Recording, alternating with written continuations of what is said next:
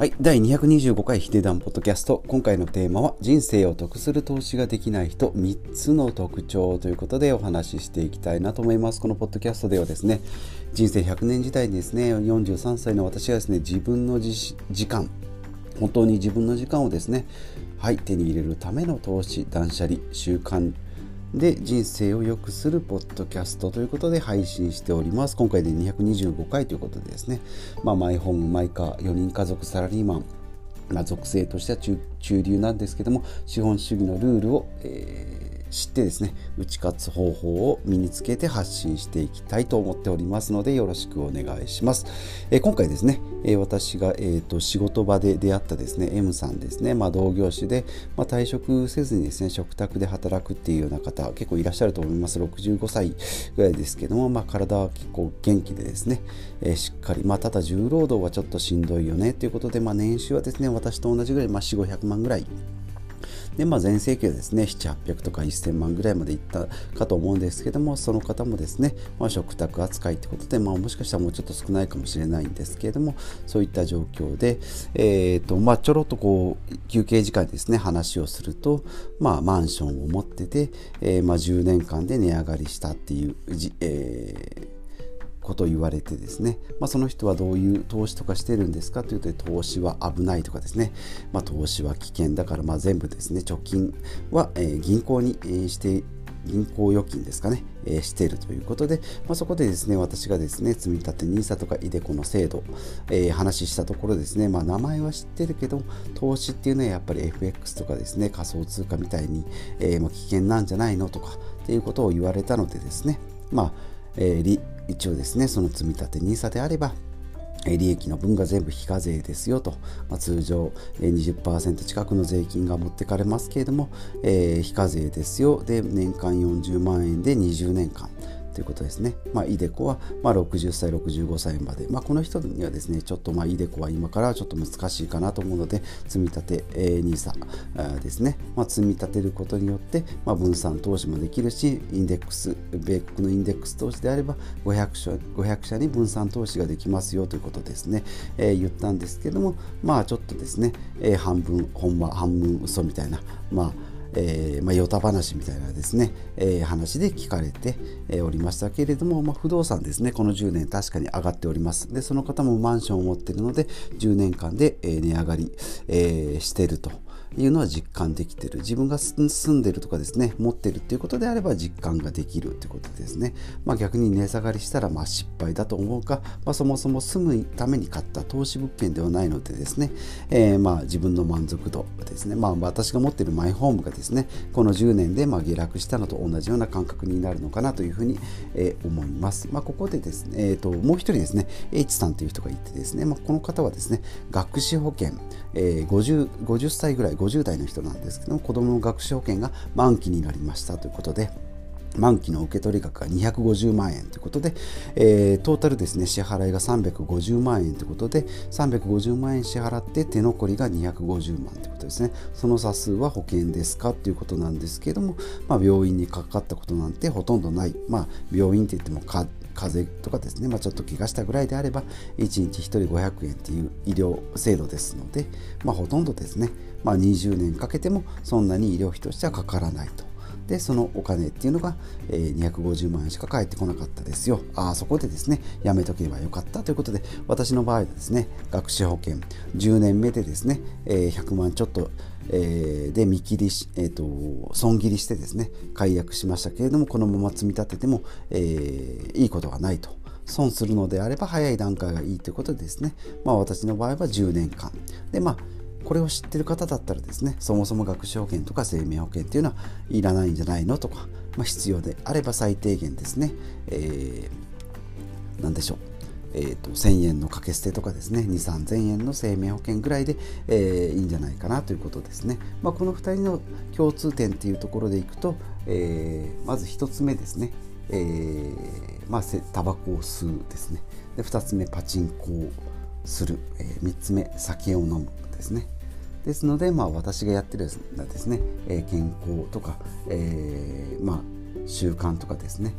運動とかっていうのはまあほとんどやっていないということで、まあ、どちらがいい悪いというよりはですね、まあ、こういうタバコとかお酒とかっていうのは健康を害することによって自分の自由とか健康とか最終的にはお金とか時間とかを奪いますよっていうのを、まあ、知って楽しむ分にはいいんですけども、まあ、知ったらそもそもやらないよねっていうところですね。まあ、周りからですね口酸っぱく体には悪いよとは思うんでしょうけども、まあ、最終的にはですねこういうお金とかですね、え、資産とかの話にま直結するんじゃないかなと、まあ、そういう意味でいくと、まあ、タバコをやめたりパチンコ行かなくなったりお酒をま控えたりっていうところの、え行動に行くんじゃないかなと思います。でまあ、えー、節約と浪費ですね。相反する。で、まあ、投資と消費。でそ、まあ、浪費とも言いますけどね、えー、それからま健康とま不節制ということで、まあ楽しい人生を送るためにはですねこういうスペシャルな旅行とかですねごちそうを食べたりっていうのはいいんでしょうけども習慣的にやるようなですねタバコパチンコ、まあ、今ポルノ中毒とかもありますしねインターネットスマホ中毒もありますし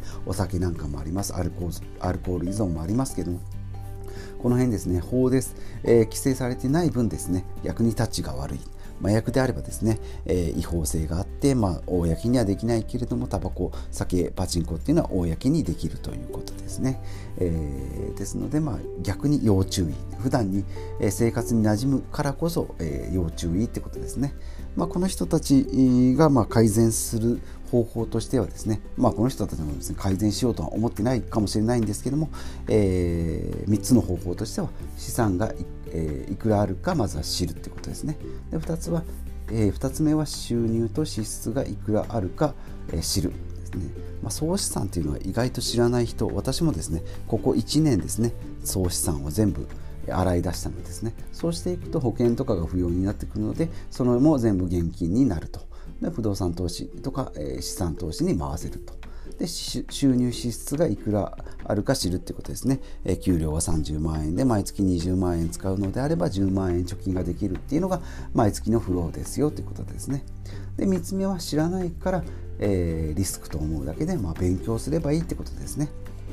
まあ、保険とか貯金っていうのは1970年代ですね。私らが生まれる私らというかまあ40代、えー、世代がですね生まれるですね1940代じゃないな。50代か。えー、1970年代までですね、えー、保険とか貯金っていうのはですね戦後の名残でですね7%ぐらいの、えーと、金利がついてたですね。今の米国インデックスとしても5から7%ですので、まあ、それぐらいですね、まあ、分散投資元本保証もできておりますので、えー、安心安全でお金が貯まっていく。今の貯金はですね0.001ですね、えー、ですので、まあ、ほぼつかないと。言ってもいいぐらいですね、え銀行に寝かせるっていうのはお金をま守ってくれるっていうかホールドできるぐらいのメリットしかないので、まあ、それではお金が貯まりませんよということですね、まあ、この3つですね。今いくらあるのか。で収入と支出が、えー、まあ、バケツの水でいくとですねいくら水が溜まっているのか。で水道の蛇口の量と、えー、垂れ流す量、まあ、それを知るってことですね。であとは、えーとバケツにお金がどれぐらい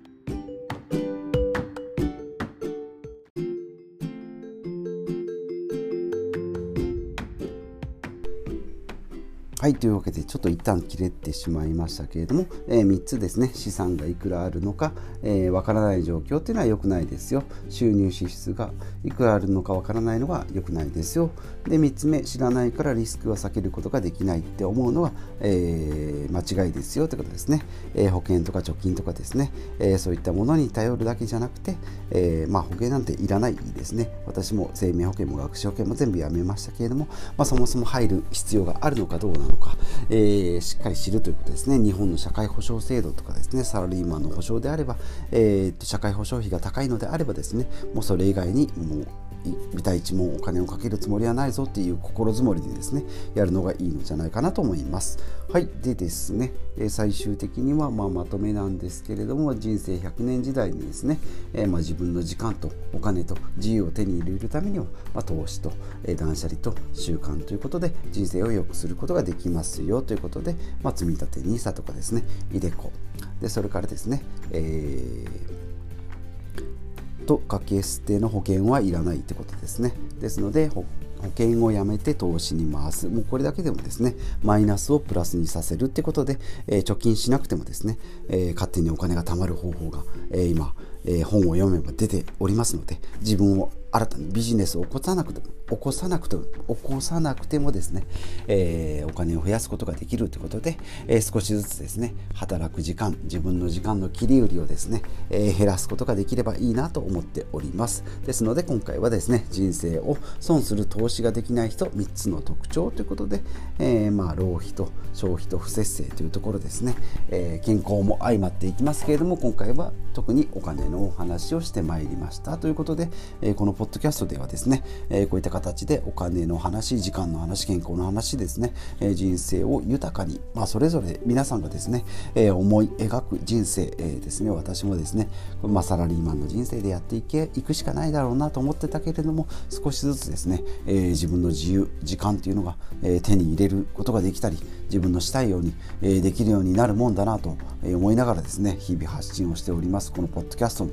そうですしブログもそうですし資産運用も不動産投資もですねビットコインもそうですけれども自分の思い描いた通りにやっていけばですねたとえ失敗したとしてもそこで得る勉強が、ありますので、それでまた、え、さらに新しいことにチャレンジしていけば、人生はもっと豊かに本当の意味での本当の意味での自分の時間を、えー、生きることができるんじゃないかなというふうに、えー、思っておりますので、まあ、よろしければブログ、ポッドキャスト、YouTube 見ていただけ、YouTube でやってないな、えーと、ブログと、えー、このツイえー、このポッドキャストと、えー、Twitter とあとブログをやってますのでそちらをご覧いただければ、えー、喜びます。ということでですね、えー、ちょっと雑多な話になりましたけれどもこの感じで、えー、今回は以上とさせていただきます。また次回お会いしましょう。